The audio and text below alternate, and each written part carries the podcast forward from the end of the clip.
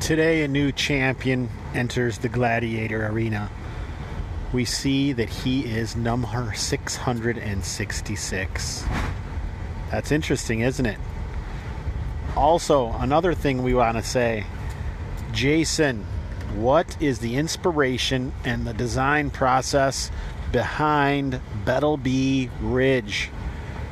These and many more things will be answered today, July 25th, 2018. I am Jason Hobbs, and this is Random Screed. All good things come to those who wait. Good show. Good to hear from you again, uh, Jason. We'll just get about ready to get into your status report, so now I got to see what you had to say there.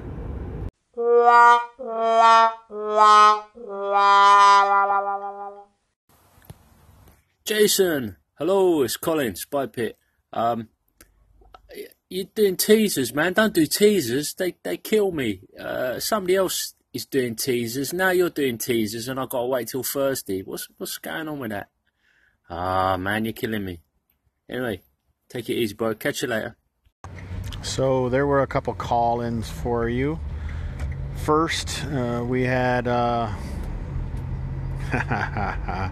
Larry Hott letting me know uh, that good things come to those who wait, and you guys had to wait quite a while in order to learn how I'm bad I messed up that old saying. So, Larry, thanks for calling in and letting us know. I hope you enjoyed the rest of the episode.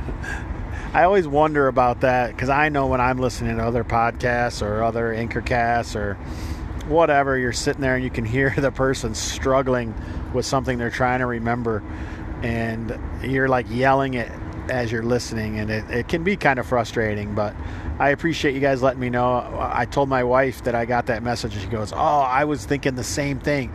Good things to the come to those who wait, Jason. You know this. Anyway, Larry, thanks for calling in and letting me know. Good old Colin at Spike Pit calling in there and complaining about teasers. Well, there was a, just a little orchestral, um, yeah, twist for you to uh, top it off. Well, today's Wednesday, man, so you only got one day left. You still got some Hobbs from me today, and that's going to have to do it. Uh, as always, I appreciate the call ins, Colin. And almost this entire episode is going to be inspired by Colin's message from OSR Anchorites on Google Plus. Like I said, what was the inspiration of Bettleby Ridge? All right, so I think intermittently on Random Screed, I've talked about my home game that I play with the GRGA, the Green River Gamers Association, that we created back in 1988. Uh, we weren't really, I was 18 years old, 17 years old during that era, and we weren't really going to cons, although we did go to QuadCon. But uh, we were really thought that we were cool gamers and the RPGA, the Role Playing Game Association, was controlled by uh, TSR back in the day, and we wanted to have our own thing, and so we named our club that, and we each threw in a quarter every time we had a game, and we used that money to buy, you know, like maps and books and all sorts of things. But anyway, the GRGA still exists today, and it's me and my brother and uh, three of my cousins and John Bird, and who all live, you know, within well, within about an hour and a half of me. So we try and find somewhere relatively centralized and make that happen. But uh, this is neither here nor there, I guess, but just a little background. When uh, we decided to start up another game, uh, I wanted to explore a new area of my Emergent Empires campaign, which started 10 years ago playing online. Um, and actually, the first adventure that I wrote for Hobbs and Friends of the, OSR zine number one, called The Excavation of the Tomb of Lornanane, uh, was one of the adventures that came out of that campaign from about 10 years ago or so. Um, so we were using Adventure Conqueror King system, uh, which I don't promote in any way, so don't go by it. And we still and we still were for Northern Marches, but not anymore. We have to actually change what it is, but that's here nor there. Uh, Battleby Ridge was, and the excavation of the Tomb of Lorna were both written in ways that you could use pretty much any system. They're an OSR game, and they're pretty much system neutral.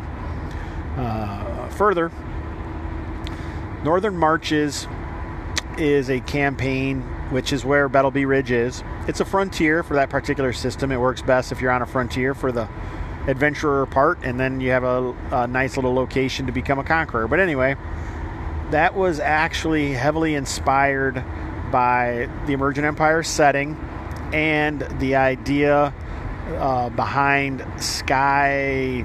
Jesus, here we go again. I can't even think of what it's called now. The Elder Scrolls game, Sky Skyrim. Haha. gotcha. Anyway, by Skyrim, where you know you have the Nords who are controlled by the Imperials, and because the Tevinter uh, kingdom or whatever is nearby, and Skyrim, the Nords' homeland, was conquered by the Imperials, and they are kind of they leave the uh, Jarls in charge, but they really in charge above that. And if anything goes crazy, if there's some sort of rebellion from the uh, Emperor's rule, then there's going to be hell to pay. So a lot of the people in Skyrim uh, feel like it's a bad move for there to be a rebellion, and some people are behind it. And I like that dichotomy. In my games, I like to have some existing conflict because to me, that breeds drama. So I'm not sure that's what uh, Colin was asking about, but he did say something about the Roman influences on Battleby Ridge.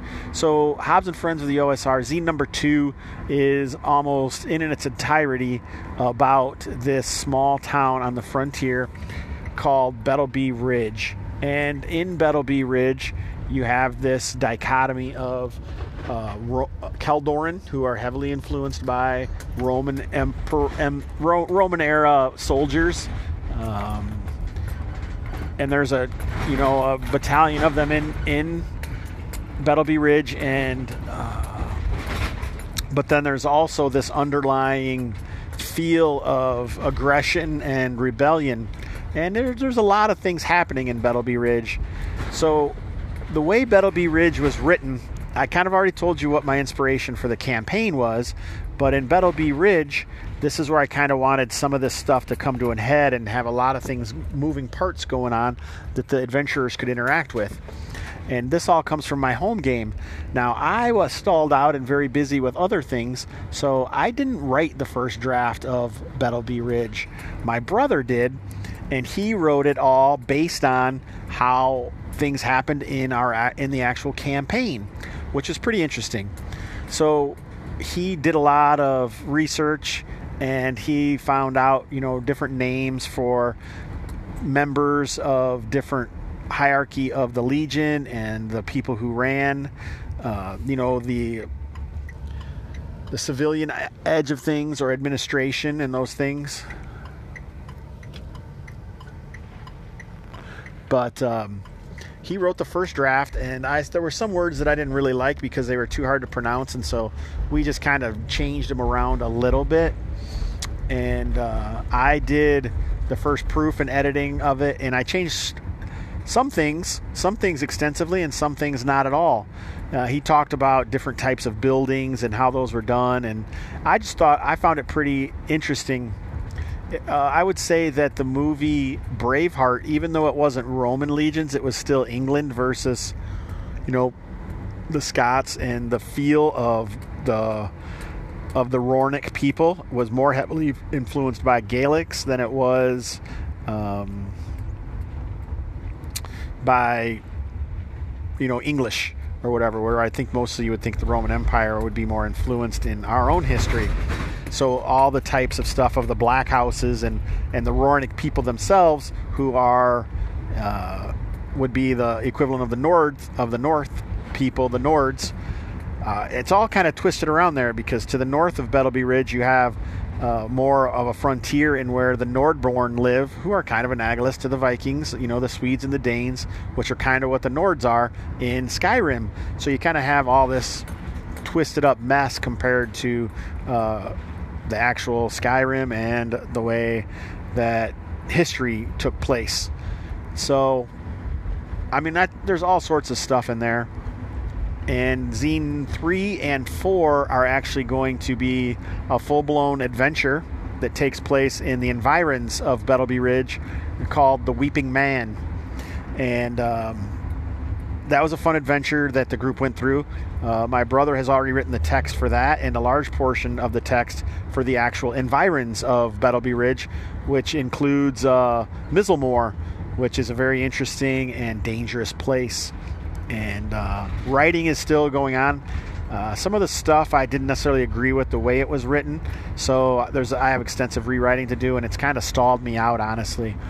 But um, I hope that helps with the inspiration of Bettleby Ridge, and I hope you guys enjoyed me talking about the design process and how that uh, zine and uh, came out. And if you want to buy the zine, you can contact me at Hobbs Indeed, at OSR and Hobbs, or you can also go to one any of the one bookshelf things and search for Rock River Games or Hobbs and Friends, and the two zines will show up, and you can buy PDFs of those.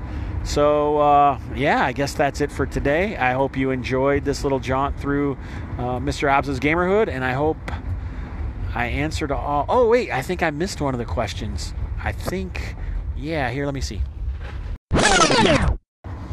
So Taco something something uh, G plus person joined the Hobbs and Friends of the OSR G plus community and mentioned that he was member 666 and if that meant anything, uh, which then created a bunch of jokes about summoning Type 1 demons and uh, that sort of thing. Actually, I was a little more excited about member 665 because back in the day when I was a paintballer, which I say semi pro professional paintballer. Uh, I didn't necessarily get paid to do it, but I had extensive sponsors and they flew me all over the country. And we used to melt people's faces with paintballs and yell at them to check your grill, check your teeth, stuff like that. But anyway, back in paintball, the name of my paintball team was 665 Almost Evil. So I was happy with uh, member 665 joining the Hobbs and Friends of the OSR G Plus community. But hell, I'm happy with number 666 too. So, Taco, here's a shout out to you, brother. Thanks, man. There. Now that's it. Good day.